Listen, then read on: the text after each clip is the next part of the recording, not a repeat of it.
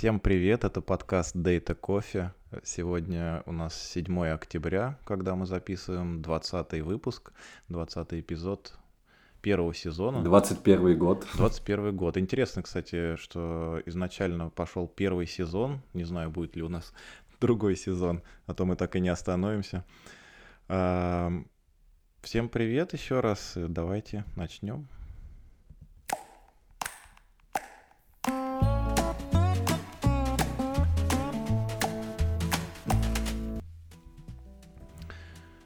Что у нас сегодня? Новостной выпуск. Новостей на самом деле много интересных. Предлагаю... Хорошо бы уложиться в час. Да, да, учитывая то, что мы еще для наших слушателей решили разнообразить по отзывам, так скажем, э, которые мы собрали через Google форму, если, кстати, не если, а точно сходите и заполните, потому что заполнил совсем немного слушателей, а нам бы очень хотелось слышать как можно больше обратной связи, чтобы как можно гибче и лучше подстроиться под нашу аудиторию. Так вот, э, мы хотели еще и дополнительный оф-топик такой блок сделать в конце эпизода, поэтому можем в час и не уложиться, но будем стараться. Что у нас из новостей? Вообще много всего что-то повыходило, и я прям не, честно скажу, мало успел ознакомиться и мало успел прочитать. А, ну, можно, наверное, начать с питона. Дина, можешь рассказать про питон 3.10? Хм. Ну, на самом деле, если честно, я до сих пор сижу на 3.7. Я, конечно же, читаю релизные, ноут-релизы от этих версий, но переходить на новую версию, это очевидно, менять поднимать все зависимости, некоторые библиотеки, для некоторых библиотек еще чего-то не хватает, вот, поэтому я пока смотрю как за сериальчиком. Но в 3D есть очень интересные штуки. Больше всего, конечно, сообщество оценило операторы матчи кейс.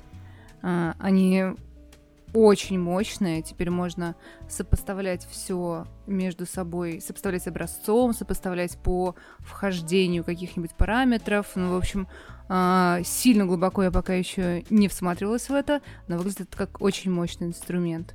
Ну, прикольно, кстати, вот, вот эти кейсы, мне кажется, это одно из первых что я хотел найти в питоне, когда я только с ним знакомился. И, и почему-то во всех языках как-то было принято такую штуку иметь изначально, а нам приходилось ифами. И фейлсами все да. разруливать, это правда. Вот, а с кейсом, мне кажется, прикольно. И, ну, гораздо читаем, читаемее будет код, мне кажется, потому что это такая наглядная штука именно вот для случаев э, таких развилок, да, событий больших. Дос- должно быть достаточно наглядно. А еще... Да, у нас есть mm. один большой процесс, который э, парсит различные виды JSON и при- приводит их табличному виду. Так вот, мы прослойку делали именно на питоне. Она оказалась самой выгодной в плане работоспособности, в плане э, времени, за которое конкретно массив разбирается, uh-huh. JSON. Вот. И вот этот матч сделает ту же самую процедуру, ну, скорее всего, мы не потеряем во времени, но при этом код будет гораздо нагляднее, и я прям очень довольна этим новшеством. Угу. Но еще из других вещей, мы вот перед записью с Диной пару слов э, э, э, как, обменялись, да, парой слов, и сошлись на мнении, что еще одно такое важное нововведение это все-таки более точные, более точные сообщения и более точное информирование о различных ошибках.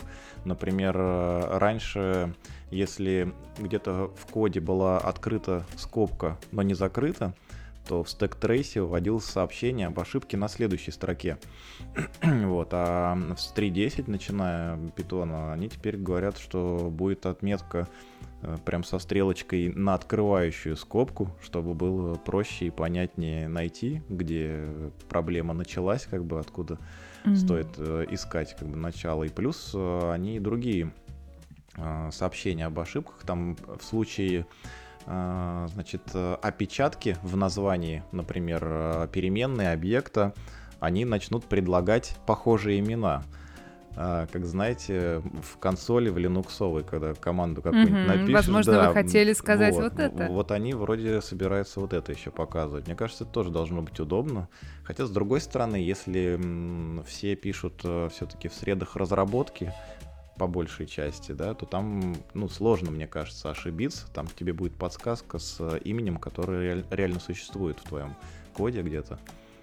Ну, все равно, я думаю, польза от этого должна быть. Там еще куча всяких э, разных mm-hmm. изменений. Ну, там есть мелкие вещи. Вот мне понравилось, что в ZIP теперь есть сравнение uh-huh. на длину массива. То есть, если э, ты передал два массива разной длины, то он, ну, и сказал, что важно, чтобы они были одинаковые. Uh-huh. Выдаст, выдастся ошибка в случае, если они все-таки разные. Меня отдельно порадовало э, изменение в тайпинге, э, модуль тайпинг, касательно того, что раньше был Union. Union типов теперь такая изящный тактический сахар, типа вместо юниона вертикальная черта, mm. то есть X, O, Y. Вот, буквально недавно у нас э, был э, небольшой разговор с нашим профессионалом JavaScript, он который говорит, как у вас такого еще нет в питоне. Вот, и как раз надо было выяснить, чего же нет. Вот, это, конечно, сахар статически, возможно, Union читабелен больше, но когда Э, идет работа с э, либо с файлами и путем к файлам, либо с NumPy, то этот union разрастается каких-то невероятных масштабов, union юнионов и так далее. Вот, так что мне тоже очень нравится это изменение. А, если я правильно помню, то начало было положено в версии 3.9, вот этой вот вертикальной черты с юнионами. Ну, я на 3.8, поэтому я не в курсе. Мы, мы оба, видимо, отстаем на несколько версий. Ну да, не. У нас любая изменение версии у нас чревата тем, что наша куда и зависимости с кудой ну, для обучения нейросеточек э, влекут с собой просто какой-то цикл с конями, то есть там мы приходится быть очень аккуратным. У нас и так уже есть очень много открытых багов, связанных с тем, что память течет, вот, и э, эти баги не закрыты на официальных issues того же Hugging Face, Э, Причем там пишет, что мы поменяли, например, э, аллокатор памяти с стандартного malloc на libjemalloc, такой стандартный фикс. Память стала течь чуть меньше, но это все равно не фикс. То есть э, разнообразие того, где она у нас потекла до сих пор не знаем, и хуже, если она течет в коде на плюсах где-то там. Mm-hmm. Вот. Но пока мы до сих пор еще не выяснили, потому что мы так ну, вроде бы не течет, и аллилуйя на питоне 3.8 с такими-то версиями зависимости, но стоит один кирпичик подвинуть, и все может сломаться опять. Хм, это правда. У нас похожая история с Юпитер Хабом, на котором мы даже навешали в одном environment большое количество библиотек, и это, знаете, как в, джан в Django играть. Каждый раз, когда обновляешь какую-нибудь библиотеку, есть вероятность, что то, что потребуется для нее, приведет к конфликту с какой-нибудь другой библиотекой, версии с этого, это же самый. Dependency Hell. Я что-то да. вспомнил, у нас еще в списке была новость, раз уж мы про эти ноутбуки заговорили, что вышло приложение Standalone Jupyter Lab.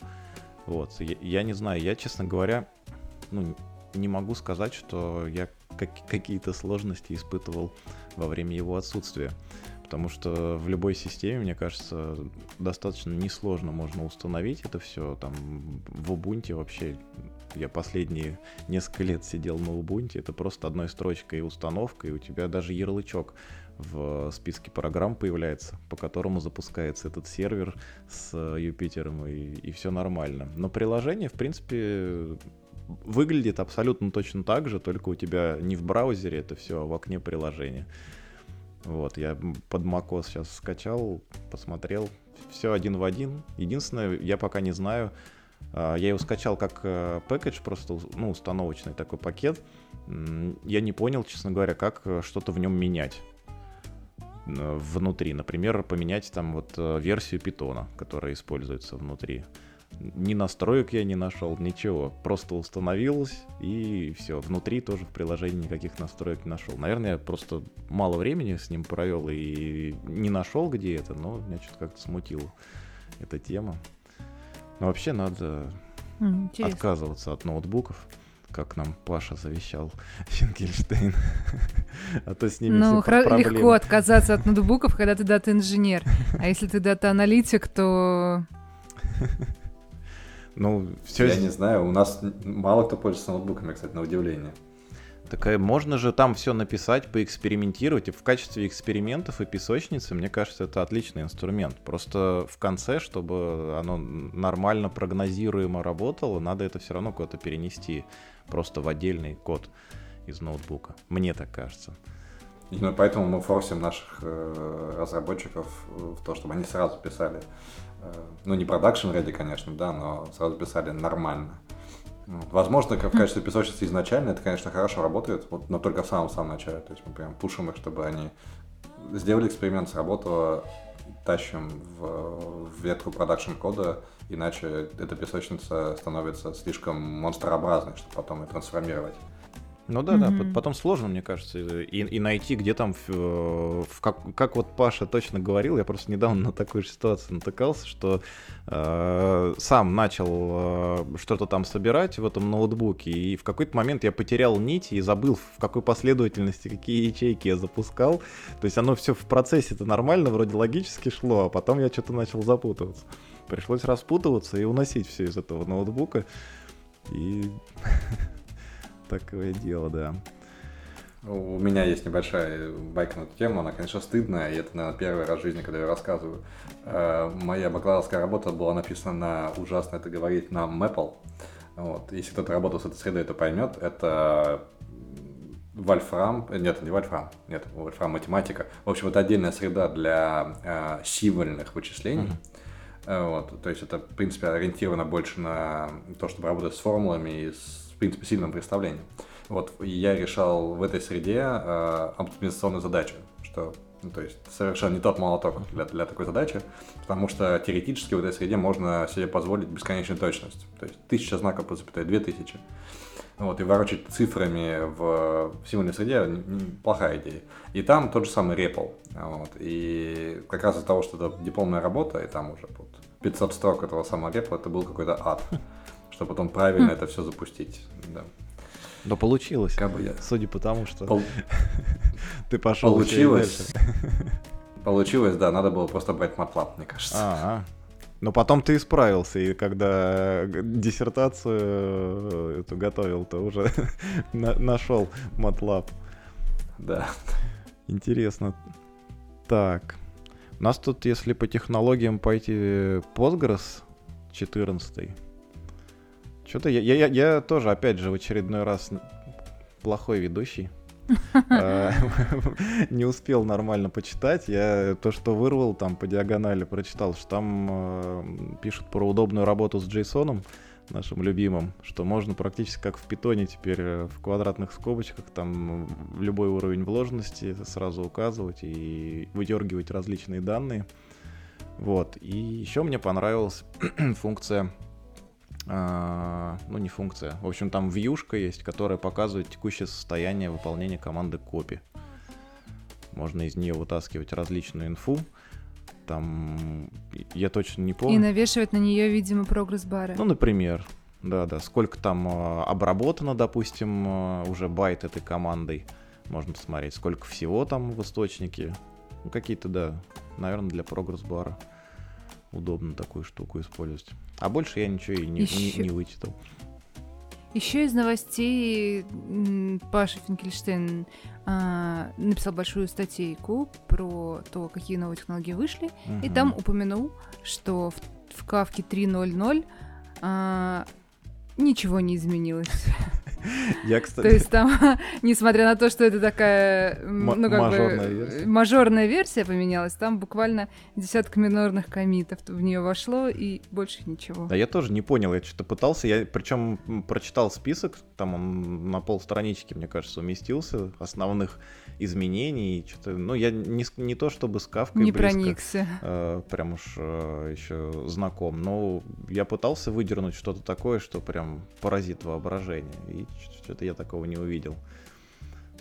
Казалось бы, новая мажорная версия должна быть чем-то отличаться, как, например, второй Airflow Может, настолько отличается там... от первого.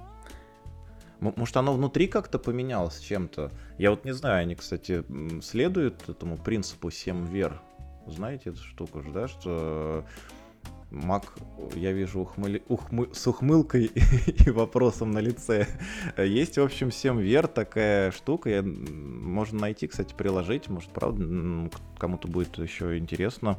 А, это принцип версионирования вообще продуктов, софта там и прочего. То есть э, первая версия, которая до первой точки, она говорит о том, что у нас мажорный какой-то большой релиз, что у нас там все новое и так далее. Следующая после точки говорит о том, что добавляются новые функции, но при этом э, работает обратная совместимость. А, то есть у нас может появиться там новый, например, метод в каком-нибудь классе, а, может быть даже переписан, допустим, какой-то существующий метод, но при этом его все входные и выходные параметры, в общем, поведение не меняется. А последняя цифра после второй точки в версии это какие-то там ход-фиксы и прочие такие штуки.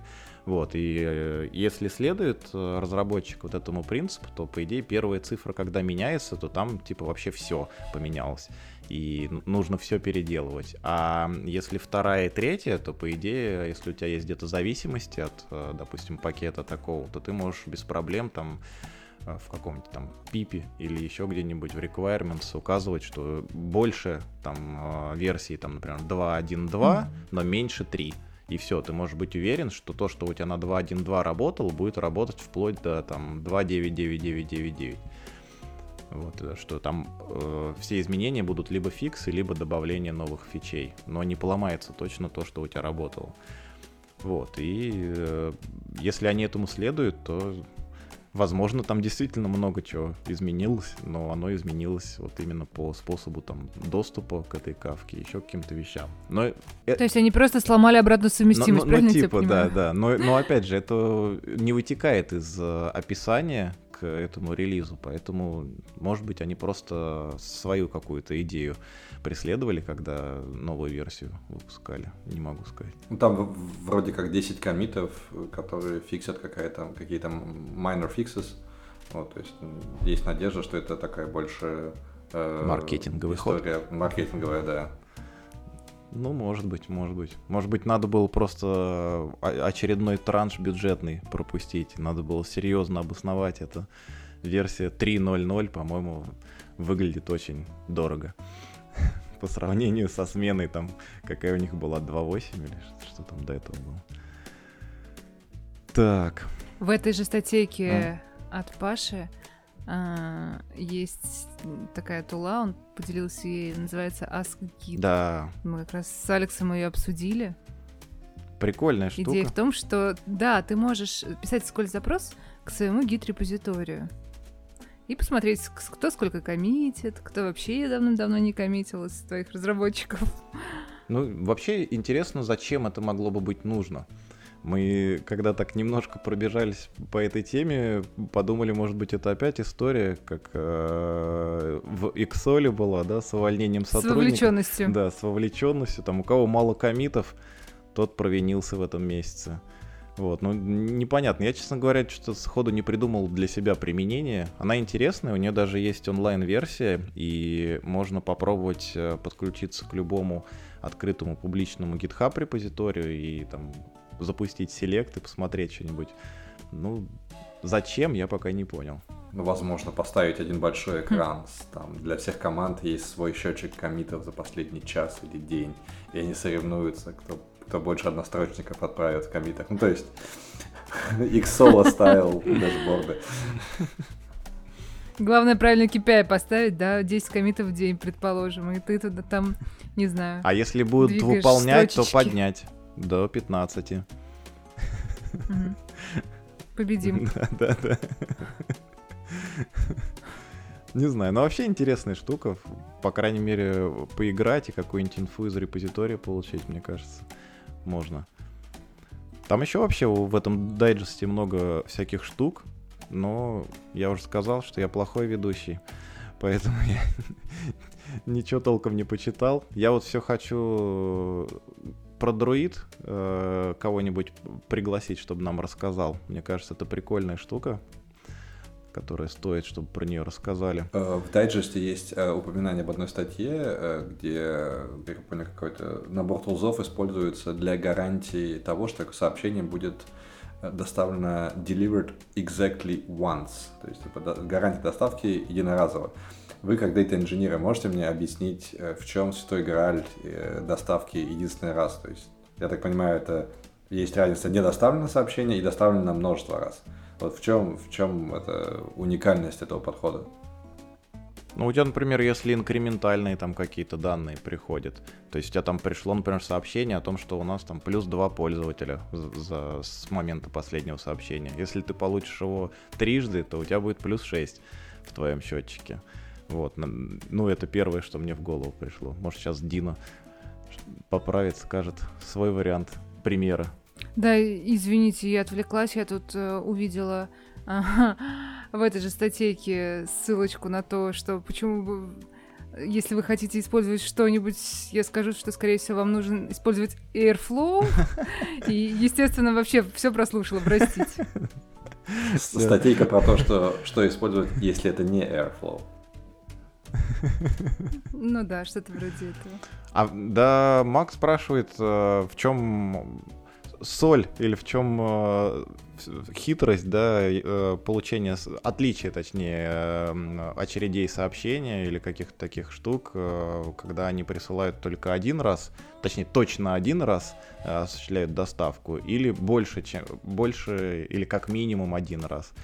То есть в чем разница таких подходов и я вот первый пример, который мне в голову пришел, это вот в случае с ин- инкрементальными какими-то данными, когда мы получаем не конечное состояние а, по какому-то объекту, а изменение, например, там плюс 2 чего-нибудь. Если мы получим несколько раз такое сообщение, то, соответственно, мы можем неправильно а, конечную цифру какую-то вывести. Но я бы сказала, что если мы хотим получать только изменения, мы должны ну, очень сильно доверять источнику, потому что вероятность того, что сообщение по какой-либо причине не дойдет до нас, оно ну, высоко в любом случае на достаточно большом протяж...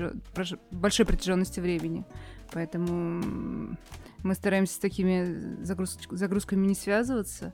И если вдруг нам нужно получать как бы изменения, которые в процессе происходят, да, с каким-то, предположим, набором справочников, мы делаем это периодическими снапшотами. Mm. То есть забираем дан данные на, ну, слепок того, как данные выглядели вчера, позавчера, позапозавчера, вот. Ну, наверное, все еще зависит от объемов, может быть насколько быстро Иногда можно... это больно, это да. правда. А, я, я знаю, что у Амазона есть э, два сервиса, Simple Notification Services и Simple Q Services, по-моему, называется. Один из них как раз обеспечивает э, в общем, а, они отличаются в основном-то, раз уж я про них заговорил, в основном они отличаются принципом э, работы. Один в, в режиме push работает, то есть он всем mm-hmm. подписчикам пушит сообщения, и там уже не расти трава, там зависит от э, этого подписчика. Если он обеспечил, что он как бы подключен в сети и готов принять сообщение, значит, он его получит. А если нет, ну и нет.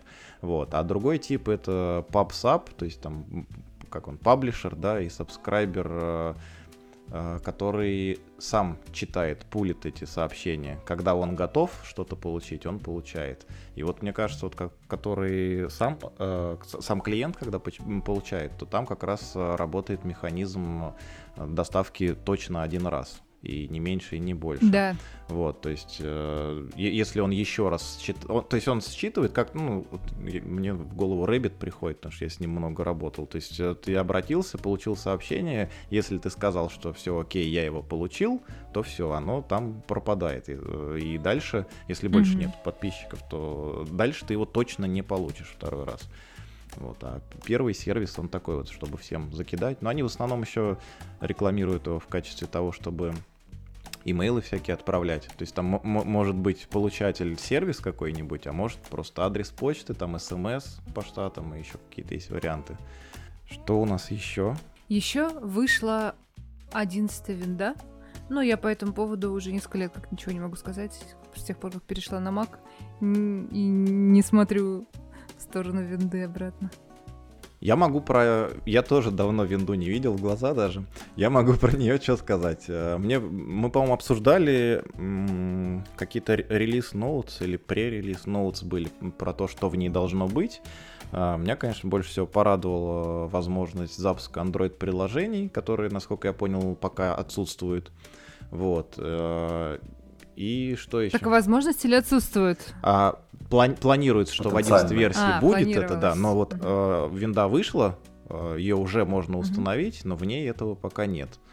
Кстати, раз уж мы заговорили про винду и про приложение, перестану говорить про винду и приложение. На моем MacBook, который на M1, можно запускать приложение iOS и iPadOS. Вот, я недавно узнал. Так что, mm-hmm. вот, и, ну, там, правда, зависит от самого разработчика. Я не знаю, как в Windows будет это устроено. А, может быть, просто любое можно будет приложение запускать. Но вот а, на Mac OS там сам разработчик решает, публиковать ли его в App Store для настольных систем. И если он публикует, например, там есть Overcast для прослушивания подкастов. Ну, Можете подписаться там на Data Coffee. А что еще было про Windows? Я, честно говоря, что-то сейчас пытался вспомнить и даже не помню, что там было в таких вот релизных новостях. У меня знакомые, я знаю, жаловались, что не могут установить эту Windows 11, потому что там требуется какой-то физический хардварный модуль. Как-то он там, я забыл название, но, в общем, что-то для шифрования. Интересная тема с ним связана, как раз с модулем шифрования, что в России, на российском э, сайте Microsoft, на российском саппорте есть отдельная статья, как его отключать.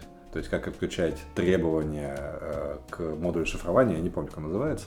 Дело в том, что благодаря российским способам сертификации э, криптографического оборудования, собственно, э, оборудование с конкретно этим чипом, как понимаю, в Россию не поставляется или не имеет права поставляться. Вот, поэтому винда, соответственно, его просить не будет в России, вот, а поэтому можно обратиться Э, именно туда, чтобы понять, как его отключить, как и требование отключить mm. или нет. Это именно при установке, да, можно отключить? Видимо, да. Интересно. И, видимо, я как единственный текущий пока еще пользователь винды, скорее всего, через пару недель я присоединюсь к вам маководам в качестве эксперимента, как минимум. А, это случилось. Не, пока еще нет, пока еще я не просил свою машину, новую машину, но я пока ну, Но ты уже мысленно там. Мысленно, мысленно с нами. Мысленно с вами, да. Э, я хотел посмотреть, как раз перед записью сегодня днем я думал, а что бы не поставить себе Windows 11? Ну, уже я ухожу с текущей работы, если накроется ноутбук, ну, как бы, трава не растет, в принципе. Э, но пока в Германии релиз недоступен, то есть мне сказали, что ваша машина подходит, на нее поставить можно, но мы вам сообщим, когда будет реальная техническая возможность выкатить винду на вас. Поэтому пока без всего. Но как она выглядит, конечно, мне нравится. То есть скриншоты выглядят приятно. Вот. Но, возможно, ее единственное отличие от, от десятки для меня. А что там с играми, кстати? Я единственный, я, извини пока, не забудь мысль, которую ты хотел сказать. Я хотел сказать, что винду я помню только по э, тому, что на ней можно было играть сносно, хоть во что-то, в отличие от других систем настольных, но это было давно, и может что-то поменялось. В принципе, на вот этом M1 MacBook или там или настольном iMac с M1 чипом, там вроде много всяких видеоядер, э, впаяно, и должно играться тоже хорошо. Но у меня есть PlayStation, поэтому... Поэтому зачем делать Я даже по пока не пробовал. Но у меня четвертая, старенькая, поэтому, может быть, э, какие-то есть супер супер-пупер игры для MacBook, не знаю. Ну, винда действительно удобная система для игр, если бы я в них играл. Вот, это точно. Но буквально недавно прекращаем говорить про игры на винде и говорим на, uh-huh. про игры на других платформах. Uh, недавно вышел вроде как релиз нового вулкана, который позволяет запускать, собственно, стимовские игры на том же Linux, ну, я понимаю, на Маке. Вот, и там какое-то невероятное... Я сейчас думал, будет интеграция вулкан ставки на спорт. Думаю, что за вулкан? Это, да. Я так понимаю, это такой, э, видимо, пакет драйверов, да, который позволяет. То есть модуляция, моделирование, по сути, как я понимаю, DirectX, э, если я не ошибаюсь. Вот, причем достаточно высокоскоростная. И вроде последний релиз принес какие-то бешеные ускорения, типа там 20% э, вот, к рантайму, что, как мне кажется, это потрясающе. То есть, э, угу. видимо, в скором времени можно будет играть на Linux в Doom вот, э, без всяких проблем. Да не, играть и сегодня же можно. Есть же всякие GeForce Now, там сервисы Нет, конечно, и прочее. Э, я имею в виду, что нативно играть. Ну, ты имеешь в виду, да. Но да, есть, ну, конечно, нюанс. Я сразу думаю о том, что мы играем на NVIDIA карте под Linux от драйверов. Мне кажется, он пока еще никуда не девается. Так, про Facebook, может, поговорим? Давайте. О, это самая интересная новость, по-моему, на мой взгляд. Ну, просто она про нее и так все знают на самом деле, но обсудить ее еще раз. Как это коснулось вас? Это так приятно. Меня ну... вообще никак не коснулось, я могу сказать, что я не пользуюсь Фейсбуком и я не пользуюсь WhatsApp. Я WhatsApp пользовался, наверное, последний раз около года или чуть больше назад. А у меня просто коммуникация о ужас, на проекте была через WhatsApp. И это просто, это просто ужас. врагу не врагу не пожелаешь. Честно, я, я со всеми костылями этими столкнулся, когда у меня постоянно отваливается приложение на лаптопе из-за того, что говорит, у вас пропал телефон э, из сети, мы его не видим, надо его разблокировать, зайти туда, подождать, когда у тебя все опять заработает. Кто-то мне говорил недавно, что вроде бы WhatsApp это исправлял штуку, и теперь он как бы не должен смотреть на подключение телефона, но ну, такая проблема была.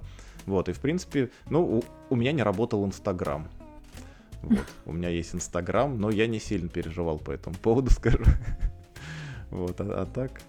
Мне очень понравилось, на самом деле, насколько, ну, это такой отключили электричество, грубо говоря, всем айтишникам, ну не всем, понятное дело, но большой ее части, и такая верное отключение всех сервисов, на которые перепрыгивают пользователи, потому что основные их привычные сервисы недоступны, это очень смешно наблюдать. Ну да. Мы как раз э, с Алексом уже обсудили, что э, Телеграму очень повезло, что пару лет назад до них их очень э, жестко прессовал Роскомнадзор, и они теперь децентрализованные, и э, устойчивые к любому, там, я не знаю, спаму, к любому количеству подключений. И они выставили, по-моему, единственное, кто, у кого даже скорость не потеряла. Ну, какими-то моментами, по-моему, было, пока они вот обновления всякие устанавливали.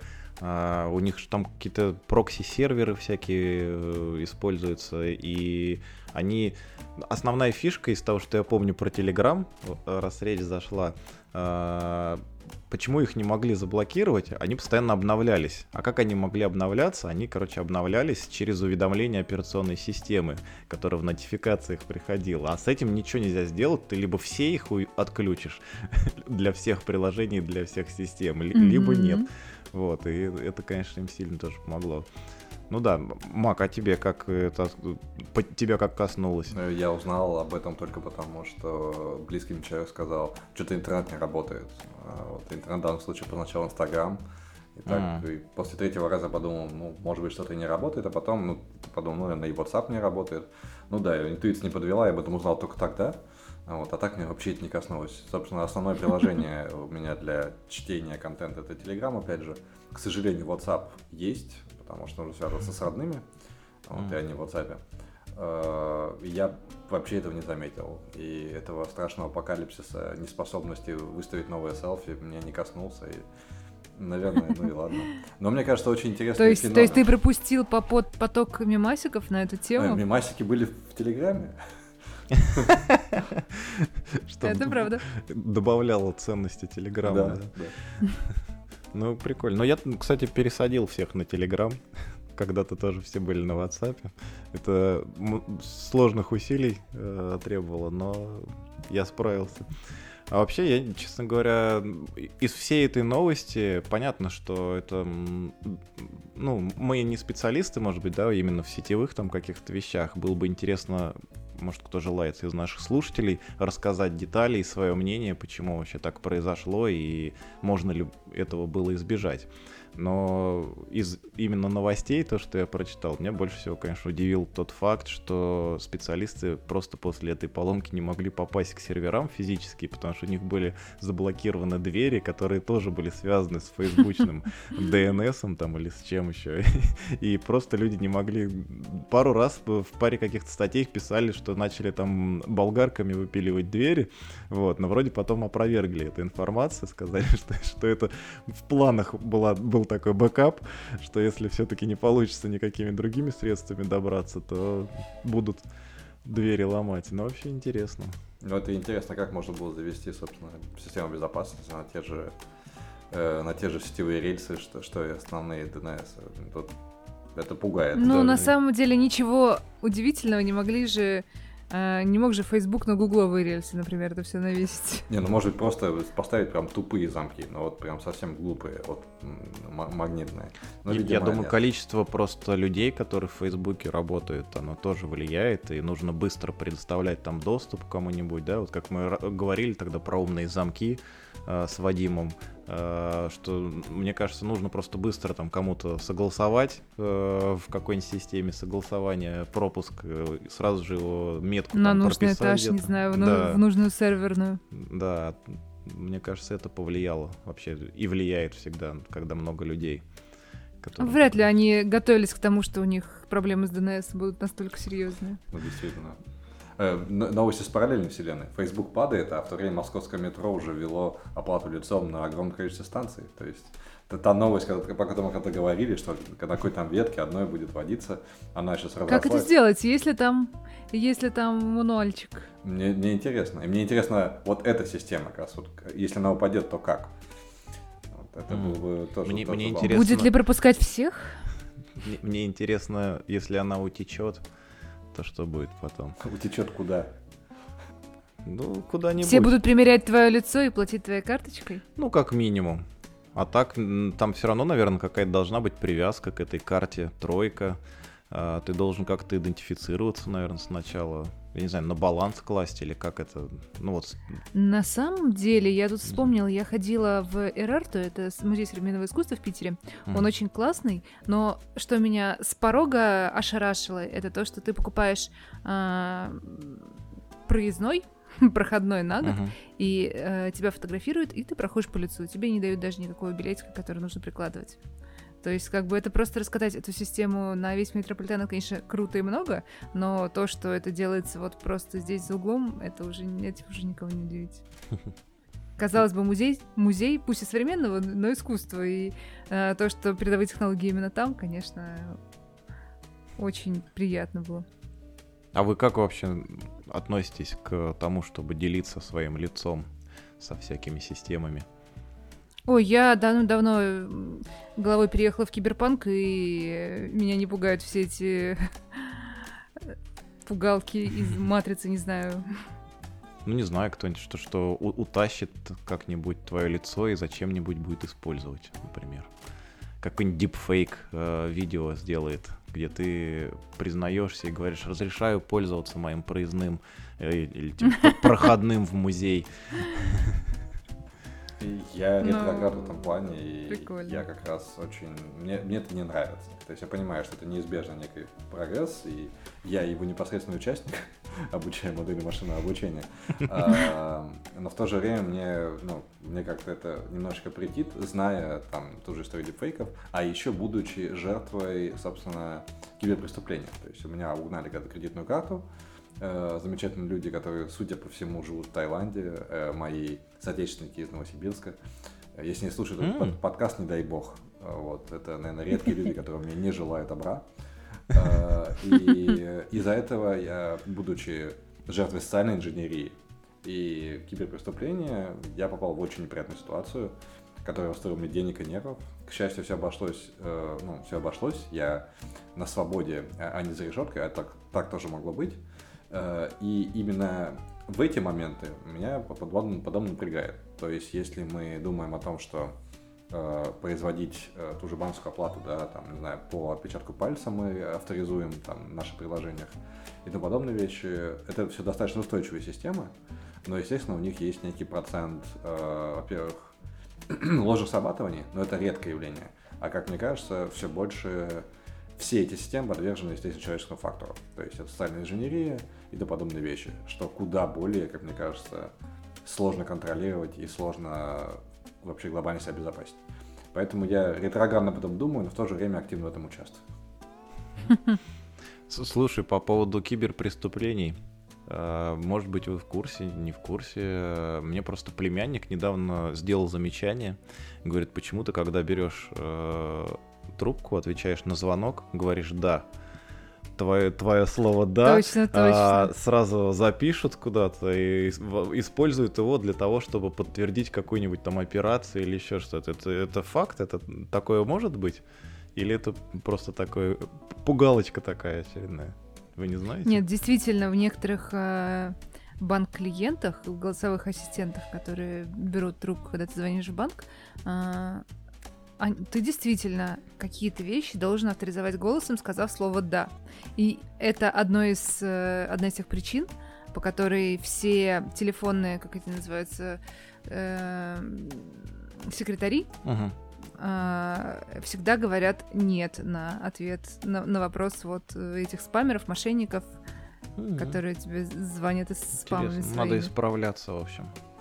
Ну, у меня не есть знаю, другой насколько спо... это, ну, э, серьезную операцию можно таким способом провести, но лучше говорить нет, когда берешь трубку. Да, или hello. А, вообще, у меня есть другой способ а, ну, на мой взгляд, этот способ, может, я заблуждаюсь, что просто иногда еще представители банков, когда звонят, они спрашивают э, там, вот, э, это вы? Там имя называют, например, э, вот жене моей все время, последнее время названивают, и вот на этот вопрос мы стараемся не отвечать «да», но просто есть дурная привычка именно в самом начале разговора это говорить, наверное, надо от нее избавляться. Так, что у нас еще тут по новостям? Вот, Мак, ты добавил про покупку сервиса с классической, классической музыки. музыки. Да. да, этим новостям уже, уже больше месяца, так как мы начали копить новости уже почти месяц, у нас довольно такой mm-hmm. большой бэклог. Э, в принципе, у нас есть несколько новостей касательно подкастов. Один из, одна из новостей это э, то, что Apple купила, Apple Music, как я понимаю, купила сервис классической музыки PrimePhonic. И mm-hmm. это интересно. Э, я сам, как бы, прочитав новость, не обратил на нее внимания. Ну, купили, купили, молодцы, да. То есть они расширили свою библиотеку, теперь еще и классической музыкой. А оказывается, за всем этим стоит такой big deal. Э, дело в том, что если искать классическую музыку в том же Spotify или в Яндекс Музыке, то ценители классической музыки, оказывается, очень неудовлетворены результатами поиска. Потому что у каждой сюиты несколько тональностей, у каждой сюиты там есть трактовки э, и там исполнение такого-то года, такого-то года, такого-то года, такого-то оркестра, такого-то оркестра. То есть это такой многомерный поиск, э, который, mm-hmm. э, с, ну, классический да, алгоритм поиска, который сейчас настроены под поп-музыку, э, под рок-музыку и так далее, они вот эти все нюансы не учитывают. То есть они могут учитывать настроение, ритм, там, агрессию, не агрессию, ну и так подобные вещи. Да. То есть э, фи, э, те фичи, которые использует Spotify, они, кстати, интересные. Там они, как я понимаю, human design, это там есть темп, ну то есть базовый темп, длительность и так далее, а есть некоторые фичи, которые интересны, то есть там э, не только настроение музыки, там есть какая-то агрессивность и тому подобные вещи, то есть это можно посмотреть, посмотреть по своему плейлисту, у Spotify открытый API. Mm-hmm. Так вот, э, это такой некий big deal, потому что это очень расширяет, собственно, э, аудиторию, как я понимаю, для на очень специфичных людей, которые прям знают, что им нужно классической музыки, и могут там правильно ставить запрос к к системе. Не очень понятно, как это будет интегрировано в Apple Music. То есть все равно же Apple Music как бы является таким фронтендом к своим алгоритмам поиска uh-huh. и к своим рекомендациям. Но, э, как я понимаю, именно для тех, кто в классической музыке шарит, это такой э, унифицирует, наверное, какой-то user experience. Вот. И, наверное, в некотором роде делает Apple еще более уникальным в этом плане. Так что это интересный момент. Я Apple не пользуюсь, поэтому не знаю. Но мне кажется, в Штатах это такой прям big deal, то, что это, эта хм. сделка случилась. Слушай, а вот ты говоришь, что именно по классической музыке плохой поиск, да, если я правильно понял? Да. А в чем тут э, именно поиск? То есть похожие какие-то композиции, чтобы находить? Или это вот э, сервисы типа Shazam, когда э, они именно ищут музыку потому, что слышат там микрофон твоего телефона Да. или устройства? Нет, именно поезд, то есть там, не знаю, хочу послушать релиз последний какой-нибудь там группы Trivium Metal, да, мне он легко Мгм. найдет и покажет самую действительно песню, которая будет мне очень заходить. А в то же время, если захочу какой-нибудь там концерт Рахманинова послушать, у меня 150 тысяч вариантов. Мгм. Какого года, какой оркестр, кто играет, какой тональности, какой состав оркестра, дирижеры. Это все такой огромный гиперкуб параметров, да, по которым человек, который знает, будет искать. Вот. Тот, который не знает, как я Хм. буду тыкать в первую попавшуюся, скорее всего. Вот, а эти разбираются, судя по всему, именно для них и был создан этот сервис э, Primephonic. То есть они именно на этой специфичности классической музыки Мгм. и создали себе аудиторию. Интересно, интересно. Ну, я тоже Apple Music не пользуюсь. Я когда-то пользовался, но потом на Spotify перешел и уже достаточно давно на, на нем сижу. Мне и по, по стоимости, на самом деле, кажется удобнее. И наличие вообще бесплатной, бесплатного тарифа, бесплатной версии, мне кажется, тоже классно, когда ты можешь кому-нибудь какую-нибудь понравившуюся композицию отправить, и человек без э, а, оплаты тарифа может ее послушать прямо на Spotify, там, по-моему, с рекламой там или еще с, с какими-то там паузами, но сам факт. А вторая новость у нас про Spotify была э, про включение подкастов, наконец-то, в России, чему мы несказанно рады и надеемся, что вам теперь еще удобнее, уважаемые слушатели, э, слушать наш подкаст э, на этой платформе. Я первым делом, когда услышал про то, что Spotify это запустил, полез искать, конечно же, Data Coffee там. Вот, все без проблем нашлось, и не знаю, мне кажется, это удобно. Эпловым приложением подкастов, к слову, я так и не, не приучил себя пользоваться, мне кажется, оно неудобным. Вот, я в основном Overcast использую, как так давно. Вот, ну, Spotify посмотрим, попробую. Мне интересный момент э, по поводу Spotify. Я читал такое мнение, что Spotify это как бы music-centric платформа. То есть люди привыкли там слушать короткие э, отрезки музыкальных произведений, а не длинные отрезки э, подкастов. Поэтому очень интересно, как они могут, ну, как это будет совмещаться, какой будет user experience. Потому что для меня тоже это как бы совершенно разная деятельность. Слушать подкасты, слушать музыку. Вот. Надо посмотреть, что Spotify по этому поводу скажут. А по поводу плеера хотел быть адвокатом open source. Э, Я пользуюсь AntennaPod. Э, Наверняка его нет под Apple, вот, но он есть под Android э, и написан на Java. Я, кстати, собираюсь там что-нибудь закоммитить, потому что там много чего можно поделать. Вот, э, и сделать, собственно, подкаст-плеер своей мечты. Но пока среди Android приложений оно мне нравится больше всех. То есть Google подкаст это странное приложение. Э, Пока лучше, что мне показалось под Android, был CastBox. Вот, но он в Мгм. какой-то момент становится платным, поэтому пока антенна под. Дина, ты слушаешь где подкасты? Я в Яндекс Музыке. М, Прикольно. У Удобно? меня там уже довольно много лет собирается рекомендалочка. М. И если бы Spotify зашел в Россию раньше, возможно, я бы пользовалась им. Но так как там у меня уже много лет, э, он угадывает мои вкусы вот только по щелчку пальцев, поэтому, к сожалению, никакой альтернативы для меня сейчас уже нет. Такого слушателя потерял Spotify когда-то. А, Я хотел сказать, что раз Mac переходит на платформу от Apple, а антенна под под Apple пока не существует, есть возможность коммитить тогда уже не в Android приложение, а под, в приложение для macOS. Может, мне стоит Подожди два на месяца, ой, две недели, когда, Не- когда Mac будет. пересядет на Mac. Э, Но у меня нет ни одного э, Apple телефона. Последний Apple, э, единственный, собственно, iPhone 5 скончался буквально вот месяц назад, поэтому, вероятно, нет. Но вопрос по поводу Swift остается открытым, потому что, судя по зарплатам разработчикам в Swift, зарплаты хорошие. Почему бы и нет? Бросить это машинное обучение и перейти на Swift. И пойти во фронтендеры.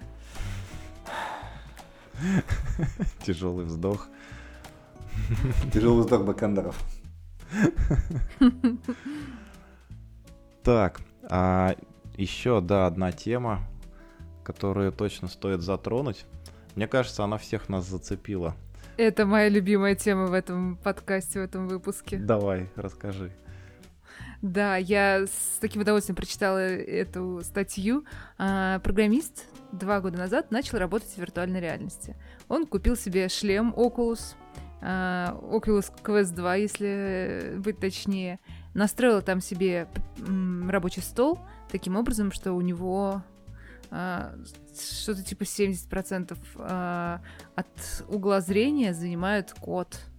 У него, ну, мы видели картиночки, очень красиво получается огромный монитор э, с кодом, справа какой-то монитор с дополнительной информацией, и в том месте, где сейчас у нас клавиатура, э, у него мессенджеры. Есть единственный нюанс, он, э, ну, не как в фантастических фильмах не двигает руками все, что у него там находится, а работает там, не знаю, с тачпадом, с клавиатурой, с мышкой.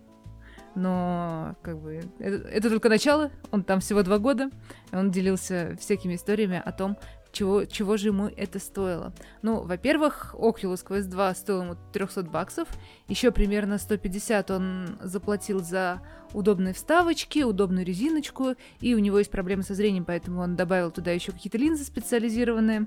Вот, и это стоило 450 долларов, что как бы сопоставимо с хорошим монитором, а возможно даже и дешевле, чем дешевле, хороший монитор. Кажется. Учитывая то, какое количество у них, у него там э, виртуальных mm-hmm. экранов, мне кажется, это вышло бы в копеечку, если бы он покупал физические мониторы. А кто-нибудь вообще пробовал вот э, в шлеме VR писать код? Я Пока просто... нет, но, но теперь, теперь будем стремиться к этому. Мне стало интересно, я вот думаю, может быть, действительно попробовать где-нибудь. Э, был, была бы где-нибудь возможность именно демо какого-то или теста посмотреть. Но на самом деле Oculus Quest 2 это не такая а, серьезное, не такое серьезное вложение, мне кажется, это можно провернуть. Я, я так точно собираюсь в ближайшие, ну, может быть, не месяц, но там полгода завести его и попробовать поэкспериментировать. Единственное, что у меня есть э, плоечные, плоечные очки uh-huh. виртуальной реальности, и когда я там режусь в основном в... Как же, как же называется?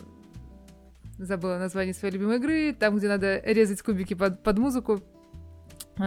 Битсейбер. Когда я там режусь битсейбер, буквально через 15 минут все, все очки заливаются потом, и видеть там ничего невозможно. Но понятно, когда ты сидишь и кодишь, а, потом ты заливаешься только если уронил прот, я не знаю, и... Вот, соответственно, ну, надо посмотреть, как это будет, насколько это будет комфортно. И когда снимаешь очки, конечно же, у тебя такие огромные-огромные, не знаю, вмятины на лице, которые у тебя еще несколько часов проходят. А, вот это вот тоже, наверное, не самая удобная штука. Что он еще рассказал? Он раска... написал э, о том, как у него проходит совещание. Не знаю, сколько их в команде э, с очками, но они там э, изображаются в виде человечков, которые ходят туда-сюда, где-то там сидят, где-то там на природе, не знаю, у них закат на дальнем, на заднем фоне, и каким-то образом очки считывают еще и твою, э, твое выражение лица и передает его вот этим вот э, человечкам внутри. Ну, интересно, это вот, кстати, как в айфонах, ну, в айфонах э, вот это... Им, а, эмо, эмотикон или эмоджи, да, как Да, да, да, вот что-то, что-то анимоджи, да, анимоджи, да. что-то такое. То есть они тоже же могут э, считывать настроение и нужный Но твой... у тебя половина лица закрыта очками, как? Я вот просто не понимаю этого момента. Мне кажется, все-таки в данном случае это настройка программы, то есть наверняка ставит себе статусы и так далее. То я не уверен, а, что ну камера... это может быть, да. Но это круто, конечно, проводить такие виртуальные митинги на природе, используя свои аватары. Ну, в принципе, а еще... у, у, mm-hmm. извини, у, улыбку и там какую-нибудь э, ухмылку или еще что-то именно там ртом, губами, наверное, можно э, считать. Эта часть очками не закрыта. Ну да. А, тем более очки со временем, наверное, будут все уменьшаться и уменьшаться. И просто как линза вкладываться, и все. У меня есть вопрос. Идеально. У меня есть вопрос вот ко всему этому. Э, так. Первый вопрос. Э, сколько разрешений на один глаз? Э, то есть, получается, два глаза с разрешением, не знаю, там, 2К, наверное, да, в сумме это набирает. Вот, и в этой связи вопрос опять же, то есть в каждом глазу у нас, по сути, одинаковое изображение, то есть оно едва ли становится четче, да, там, там 2К не настоящее, судя по всему. И поэтому вопрос. Вот у него есть три монитора, которые в виртуальной реальности от него на расстоянии, ну, примерно вытянутой руки, может быть, чуть больше. Mm-hmm. Действительно, с его проблемами со зрением, да даже без них, э, нормально ли этот текст читать. То есть я себе это с трудом представляю, и вопрос тебе, Дина, потому что я никогда не одевал даже шлем виртуальной реальности в жизни. У меня не было такой возможности. Слушай, ну на самом деле то э, те очки, с которыми я играла, они совсем не такого уровня, и поэтому, ну, на самом деле ты через какое-то время начинаешь вживаться в тот мир, и вот эта вот э, физика того мира тебя не смущает, и ты забываешь, что, что она состоит из кубиков достаточно больших вот этих вот э, точек. А с кодом, наверное, все по-другому, и это интересно, это надо обязательно пробовать. Мозг домысливает ну... что-то, да? Что-то я вспомнил да. какой-то рассказ Лукьяненко. Сергея, забыл как Глубина, глубина, Л- который... Да, да, лабиринт отражений. Нет, не лаби... а, лабиринт отражений. Лабиринт отражений, по-моему, назывался, нет? Там, там из трех частей, по-моему, вот угу. первая как раз лабиринт отражения, а две других вот я не помню. Да, где, где они там тоже э, погружались угу. в виртуальную реальность. То есть у меня это а был первый вопрос. Какой? Первый вопрос да. был, да, по поводу, собственно, зрения, да, то есть как бы не устает ли мозг смотреть на монитор. А, второй вопрос, это, наверное, о том, а, он сказал, что он стал более продуктивным. А, и у меня здесь тоже есть вопросы. То есть, вероятно, его не смущает ну, качество изображения, вероятно, достаточно его. Вот, и э, его продуктивность, то есть говоря о том, что через там, 20 минут игры в Beat э, ты уже не можешь играть, а потому что ну, просто потеешь, я думаю, что часов 8 сидеть, как он говорит, э, со шлемом на голове, это тоже огромная когнитивная нагрузка. Э, и у меня есть, правда, вопросы к тому, ну, к его продуктивности. Либо он настолько способен изолироваться от внешнего мира совсем на 8 часов в сутки, что, наверное, не все могут себе позволить, вот, что не правда подросла продуктивность, либо, ну, это такой маркетинг, потому что мне сложно представить 8 часов находиться в полнейшей изоляции, как звуковой, так и визуальной. Да. Скажу честно, если бы я проводила такой эксперимент, я бы тоже написала, что моя продуктивность выросла, но просто потому что, а какой смысл, да? Иначе ну, статья такого э, факта не получила распространения, да? Ну, это инфоповод, так что, ну, что я могу сказать? Давайте через год поднимем эту тему, я надеюсь, что к тому времени у меня будет достаточно информации об этом. Ну и э, хотел сказать, что э, все-таки, если бы это был какой-то свежий опыт, там, недавний, то тоже больше было бы сомнений, а если человек уже два, там, с лишним года э, этим пользуется и до сих пор говорит, что его все устраивает, не знаю. Может быть, это mm-hmm. еще, конечно, индивидуально, от личности конкретной зависит очень сильно. Не знаю, не знаю. Ну, вот представьте, что у вас а, на столе нету телефонов, которые приходят пушики, а, нету чашки с чаем, а рядом не лежит котик. Ну, как бы очевидно, что вот эти вот от, от, э, отвлекающие факторы а, ну, много мне кажется, на себя времени стресс собирают. будет увеличиваться при отсутствии котика и чашечки. Ну и тоже интересно, сколько потом мозгу потребуется времени на восстановление, то есть на приход в эту реальность, и не будет ли такого жесткого бернаута. Потому что, ну, как мы все знаем, мы можем без всяких там виртуальных шлемов 6 часов просидеть, решая какую-то задачу, да, внезапно там потом очнуться. А, наверное, виртуальный шлем действительно изолироваться намного проще, но вот насколько потом период восстановления, это прям интересно. Э, конечно, пластичность мозга огромна, и вот предел этой пластичности, возможно, как раз мы начнем изучать. Э, мне очень понравился его point по поводу того, что стоимость такой системы мониторов, то есть там 3 или сколько там, 4 монитора, это несопоставимо со стоимостью виртуального шлема, а уж тем более, если ты едешь поездку. То есть такое рабочее место всегда с собой на горе, на вершине горы mm. Фудзи в тумане, это выглядит очень круто, это, вот это действительно удобная штука. Не, это важно, кстати, да, ты полностью среду, по сути, восстанавливаешь свою рабочую, как ты привык. Ты там можешь ноутбук, допустим, взять с собой куда-то, но не будешь там один или два монитора брать, свою любимую клавиатуру, там и еще что-то такое. Стол опять-таки не нужен. Ну, стол, да, кстати, это тоже вопрос. Вот э, при отсутствии нормального стола не всегда долго можно, мне кажется, за компьютером-то просидеть. Стула и стола, так что это... За компьютером-то да, а в очках, если у тебя просто клавиатура на коленях? Mm, что тебе не надо... Не надо ну, просто удобно кресло, я не ну, знаю. Да. Хм. Может быть, даже пуфик или качи, я не знаю, гамак. Чувствуется, нам тоже нужно чье-нибудь еще мнение. Да. Или, Надо- или, надо или, са- провести или самим, эксперимент. да, поэкспериментировать да, с этими очками раз- различными. Так, Учитывая, что мы сегодня м, уже случайно прорекламировали некоторые онлайн-казино, возможно, стоит провести интеграцию задним числом. если нас слушает кто-нибудь, то обязательно напишите нам, и мы сделаем э, взаимовыгодную интеграцию. Я был бы рад интеграции с... э, Берем шлемами. Да, да, вот, с Фейсбуком. Это вот шикарно, мне кажется. Главное, Да, чтобы да. когда все упало, чтобы не... не- Не остаться там, Да, да. а то вдруг у тебя не будет возможности снять очки при, при отсутствии доступного DNS в Facebook. В в этой связи как бы был бы жесткий лог, возможно, да, такой, чтобы нельзя было снять очки. Просто буквально недавно я читал, э, буквально вчера читал странную новость о э, такой матрице рядом с нами. Э, Это не очень веселая новость, но она в ту же тему. Э, Примерно как э, когда создавались замки верности, да, то есть пояса верности, вот где был только один ключ у, у одной стороны. Похожий стартап вроде как уже э, получил раунд финансирования в Штатах, но не про пояс верности, а про еду. А а конкретно штука встраивается в челюсть, какое-то устройство, которое не позволяет тебе открыть его, э, открыть рот шире, чем на какую-то там величину, несколько миллиметров. Это, этих, э, Ужас. этой величины достаточно, чтобы говорить и поглощать жид- жидкую пищу, но при этом э, уже э, глотать и жевать жесткую пищу не получается. Вот. И что, если эта штука будет также привязана к Фейсбуку, а очень захочется что-нибудь съесть или снять шлем? В общем, не хочется оказаться в таком киберпанке. Капельница? Что, что- с глюкозой? Что еще? Экстренная. Да, Из Delivery Club. да, да. Так, что у нас по новостям еще что-то осталось? О, сколько всего. Мак, тебе слово. А, ну, мы уже э, придвинулись к нашему тайм-лимиту, и, э, наверное, из всех новостей, которые добавил в последний момент, э, я бы выбрал единственную очень странную новость. Так как мы все чаще касаемся темы киберпанка, мы продолжим.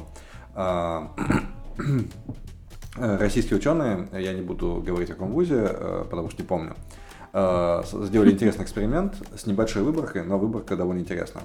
Они э, проанализировали э, видео э, в жизни собак, примерно несколько часов. Э, видео было снято с, э, с камеры, которая была навешена под потолком.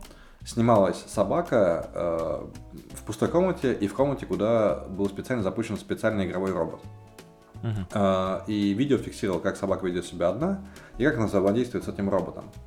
А, Выборка была 38 собак, а, где, как утверждается, 19 собак, то есть половина, были обычными собаками, а 12 собак э, имели э, СДВГ.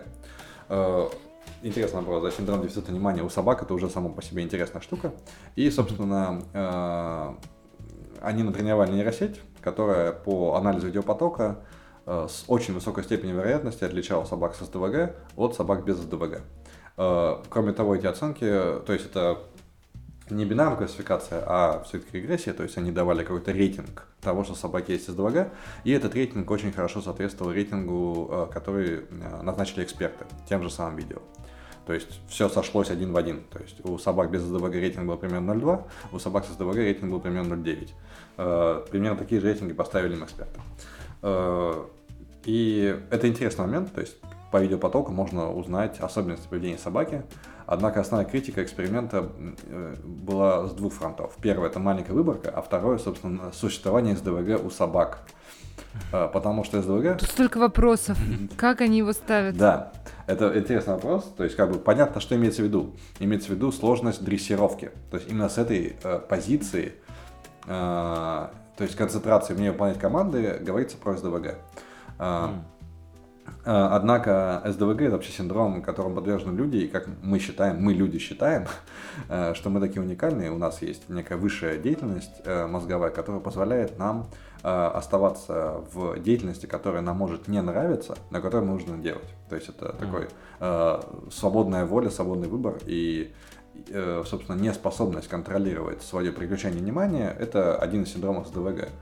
Э, есть ли подобная э, высшая нервная деятельность у собак, неизвестно, скорее всего, ее нет, утверждается, что ее нет. И поэтому все это исследование может быть полной чушью. Однако еще один пример того, как можно обучать нейросети, нейросети на видеопотоке и делать какие-то выводы, которые соответствуют с чьими-то довольно странными гипотезами. Интересно. Ну, на самом деле, это очень зависит, мне кажется, от того, что именно воспринимаем как СДВГ, когда смотрим на собаку. И мы можем обучать ее на тех же концепциях, которые побудили нас, собственно, к тому, чтобы этой собаке поставить СДВГ. Ну, собственно, да, нейросеть воспроизводит, ну, так выяснилось, что она воспроизвела, по сути, ожидания эксперта. Э, ну, наверняка mm-hmm. там была какая-то выборка минимальная. На 38 собачках, ну, да. да, то есть... Не так много. Вот, и, не 10 тысяч. Да, неизвестно, что сами эксперты, ставили, не эксперты, а что э, ставилась нейросети в качестве классификации, то есть как она определяла. Ей же тоже нужны были размечены данные. Ну, это интересно, но да, в итоге мы имеем то, что, то, что хотели. Что мы показали нейросети, то она им показала в ответ. Однако, если СДВГ у собак действительно есть, если это как-то поможет, ну, замечательно. Однако мне до сих пор кажется, что стоимость решения эксперта куда меньше, чем стоимость установки всей системы анализа поведения собаки. Да. Так.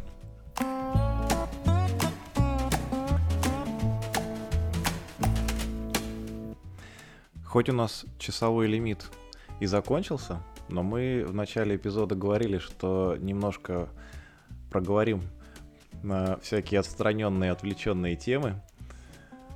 Кому начать? Могу я начать? А, Давай. Про что интересное было, собственно, с последнего последнего у меня. Я посмотрел э, сериал, не весь еще пока сезон, э, который бьет все топы от Netflix э, Squid Game, игра в кальмара. Мне очень понравился. Понравился тем, что, на мой взгляд, достаточно хорошо можно отдохнуть при просмотре этого сериала, и вообще глаза отдыхают именно от отсутствия каких-то деталей. Особенно, когда мы видим сцены нахождения игроков в, в, на, в этом игровом э, полигоне, да, на, на этом острове, на котором они э, находятся. Э, очень мало каких-то вот э, излишеств. Там есть белые стены, костюмы там одного цвета, несколько вот этих вот э, э сотрудников этой игровой компании, э, которые тоже все в одинаковые костюмы облачены, и достаточно такие виды, которые позволяют отдохнуть. Но при этом сам, сами, сам процесс, как бы, который в фильме показан, он, конечно, необычен, и если кто-то смотрел трилогию «Куб», то вот это то, э, что стоит посмотреть дальше. Э, очень похожая как бы идея, есть некое пространство, в котором, собственно, э, размещены игроки, э, и на самом деле над ними там не очень хорошие эксперименты проводятся, как социальные, так и физические. Там, если не ошибаюсь, в первой, по-моему, прям серии человек 200 просто выкосили, и, и жизнь их прекратилась в этом фильме. Но при этом интересные социальные взаимоотношения, как обычно во всех во всяких таких э, кино, сериалах э, очень интересная социальная составляющая. Я бы, наверное, порекомендовал, э, если могу рейтинг свой поставить, наверное, где-нибудь э, 7 из 10 я бы дал. Вот. Интересно, что я слышала об этом э, сериале, что его э, рекламировали исключительно в ТикТоке и продвигали только там. Не знаю, насколько это правда, но вот это то, что я про него слышала. Что касается кальмаров, я тоже могу. У меня тоже есть одна тема. Mm. А, как раз с записи нашего прошлого выпуска. А, я первый раз в жизни пошла на ночной дайв. Ну, у меня есть несколько корочек дайвера. Вот, но я именно ночью, именно э, в темноте со светом фонариков, это был первый наш выезд, и оказывается, э, ночью вы, выходят э, из своих, э, не знаю, из своих жилищ совсем, ну, совсем другие животные, mm. не те, которых мы обычно видим днем. И э, наш инструктор напугал кальмара. Мгм. И этот кальмар убегал, улепетывал от инструктора, а у него глазки такие с разных сторон Ага. от этого, от этой кальмар, кальмарьего тела. Мгм. И он смотрел на инструктора, чуть не врезался в мою подругу просто потому, что не видел, куда, куда бежал. Это было очень классно. Он был белый, прозрачный. и Я, честно говоря, не знала, что они так классно передвигаются. Слушай, прикольно. А ты берешь с собой какие-нибудь эм, технические средства для, я не знаю, фото или видео съемки? Да, я беру обычно GoPro-шечку. Мгм. Ну, она такая старенькая, но тем не менее. А удалось заснять э, бывает- вот этот момент? Вот как раз на тот дайв я ее не А. взяла, потому что подумала, ну, будет темно, ничего видно не будет. Оказывается, нет, было достаточно хорошо видно, и света фонарика хватает для того, чтобы там метров на 10 что-нибудь... Ну, не на 10, но на 5 точно что-нибудь увидеть. Прикольно. А есть какое-то такое чувство древнего страха именно от того, что темно? Понятно, что, наверное, э, от того, что дай- дайвинг уже сам по себе имеет некую эмоциональную составляющую, но именно от того, что еще и темно. У меня было ощущение, будто я в космосе. Это было очень классно. Прям вот именно ночной дайв мне понравился даже, даже больше, чем все остальные, на которых я была. Чувство древнего страха было у меня на этой неделе дважды, потому что я жуть как боюсь летать на самолетах, но постоянно на них летаю, потому что я считаю, что это самый оптимальный способ быстро и дешево переместиться в какую-то другую точку. Вот, но... Пока мы не изобрели телепортацию. Да, да, но, но вот это было действительно чувство древнего страха. Не буду рассказывать про свои переживания и кого я вспоминал во время полета. Э, А у тебя, Мак, расскажи свою какую-нибудь историю. Я лишь хотел поддержать про чувство древнего страха, потому что я первый раз полетел на самолете в 20 лет, и это был перелет как раз в Германию. Э, Но мой первый перелет был в Москву на Ил-76. Э, И Это было шумно. Это было шумно, это было очень страшно, потому что мало того, что я, я сел, пристегнулся и не встал весь полет от Новосибирска до Москвы, а, а во-вторых, рядом со мной сидела пара молодых людей, которые тоже летели впервые. Передо мной летела семья с тремя детьми, то есть трое детей. Вот, Мгм. рядом с ними сидела. А сзади меня сидела женщина, которая буквально э, день назад сломала ногу, и она летела на операцию. Э, Она занимала все три сидения, и ей было очень больно на любых, соответственно, воздушных ямах. Оказавшись в такой компании, я молился, чтобы долететь. Я молился всем богам, которых я знал в тот момент. Понтонов оказалось много, и это было действительно страшно. Однако, как бы уже переехав в Европу, ну, тут как бы со стоимостью перелета все очень хорошо, и страхи постепенно ушли. А, Да. кстати, да, я слышал, что по поводу дешевых перелетов в Европе, я услышал, что в России еще один лоукостер вроде скоро будет запущен. Я думаю, что это хорошая новость, э, потому что будет конкуренция текущему лоукостеру-монополисту. Кажется, уже был какой-то лоукостер, которого прикрыли. Я, Трансайра, честно говоря, даже не помню, как называется. Трансайра это не лоукостер, это обычная компания, да. Я, я помню, что вроде у них дешевые был были. от S7, что ли. вот Это Seven такие как раз это новый лоукостер. Ну, Вот он все, был, все, да. все эти Ну. раскрыл карты. С э, потрясающе вырвиглазными цветами логотипа, я так понимаю, за счет которых они и раскручиваются в том числе. Но они любят цвета, у них основной цвет зелененький. Да. Тоже И такой. это не, не матовый зеленый Да, да, совершенно. Э, У меня история не такая э, адреналиновая, я просто хотел сказать, что эм, среди моих тон вкладок я недавно увидел вкладку, э, посвященную игре. Я играю в игры крайне редко, то есть раз в несколько лет, возможно. И это обзор религиозного контекста игры. То есть статья была посвящена именно религиозному контексту. Игра называется Blasphemous. Это такой, такая метроидвания, то есть двухмерный платформер с, э, по сути, с такой очень э, религиозной историей в качестве бэкграунда. Она медленно разворачивается в процессе прохождения, и она посвящена, по сути, э, такой ну, пониманию, даже не борьбе, а пониманию того, как образовался некий культ, э, и как потом этот культ стал э, из э, такого позитивного ключа развиваться в негативный ключ. То есть потом этот культ подавил все остальные ответвления, ереси и под- подобных вещей. И статья, собственно, описывает то, как культ, описанный в игре, э, соответствует развитию католического, католической веры, католических сект. М. Вот, то есть как это соответствует, в принципе, католическим, католическим сектам. Э, Изначально разработчики игры испанцы, и я так понимаю, испанцы в этом разбираются довольно неплохо, э, в, собственно, в католицизме и в его сектах. А, ну и сама игра, я могу лишь, не знаю, в моем личном топе, где, наверное, на первом месте до сих пор находится первый Quake, вот, она где-то рядом, то есть, наверное, 8 из 10. Несмотря на то, что я небольшой фанат двухмерных игр, наверное, вот, это интересная игра с таким странным мистическим сюжетом и его подачей. Вот. Ну и помимо того, что там есть интересный сюжет, сама Metroidvania сделана потрясающе круто. То есть все обзоры на эту игру тоже ее хвалят. Э, и я, несмотря на то, что она моя первая игра в таком стиле, я, меня затянуло очень сильно. Я смог ее потом удалить, поняв, что она занимает слишком много времени. Э, однако, если есть поклонники Metroidvania, то и не играли в эту игру, я искренне рекомендую. Там, и, а, а под какие платформы она есть? По-моему, под все. От свеча до ПК и PlayStation. Там просто под все, по-моему. Mm. То есть все, кроме Мака. Кстати, возможно, Мак тоже, потому что, по-моему, под Linux его можно запускать, и я думаю. Mm. Я, кстати, не знаю, от, в Steam стоят значки, отдельно стоят значки Linux системы, по-моему, и Mac, если не ошибаюсь. Mm. Вот, я, я не буду врать, я не помню. Вот, вот мне интересно, в чем отличие, кстати, в данном, в данном вопросе. Ну, Steam, Там... в смысле, ну, под Mac, мне кажется, все равно другие нужны сборки. Ну, это не настоящий Linux сборки именно... За что меня из... побьют?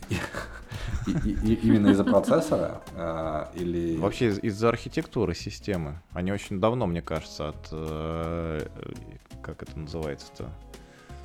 Забыл.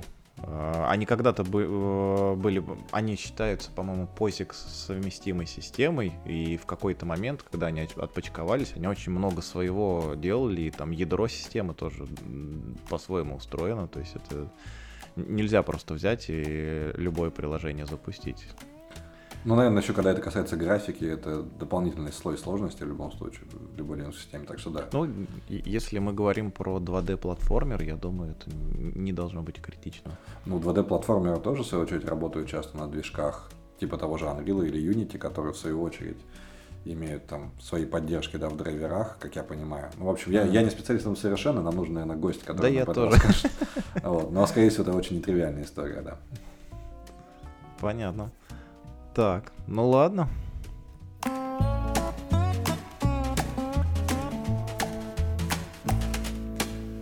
Что ж, будем закругляться сегодня, наверное. Мне кажется, очень интересно, живо поговорили и разные темы э, затронули, хоть и за час перешли, но при этом э, было достаточно эмоционально. Я вспомнил отзыв одного из слушателей, анонимный, один из э, немногих наших, э, и там нас про- просили эмоциональнее. Э, как-то я все думал, как можно эмоциональнее. Ну, наверное, это все просто со временем исправится, если где-то мы иногда не очень эмоционально ведем выпуски, это зависит еще и от тем в том числе, потому что когда темы интересные, очень как бы оно само рвется наружу, и эмоции, как положительные, так и отрицательные. Еще раз напомню, если э, слушатели, уважаемые, найдете пару минут своего времени, на самом деле, мне кажется, очень быстро можно все ответы прощелкать. Заполните, пожалуйста, опросник, э, нам это очень поможет. И если вдруг вы слушаете нас э, на, подкаст, на подкаст-платформе, но еще не подписаны, например, на наш канал в Телеграме, то тоже это сделайте. Нам это поможет лучше следить за реальным количеством, за реальной ситуацией э, и статистикой по нашему подкасту и в целом нашему такому проекту. Спасибо большое, ребят, что уделили время на запись сегодня. Я думаю, получилось классно. Спасибо большое, да, я соскучился по этой эмоциональному, э, э эмоциональной круговерти. Спасибо огромное. Э, до скорой встречи. Пока-пока. Всем пока.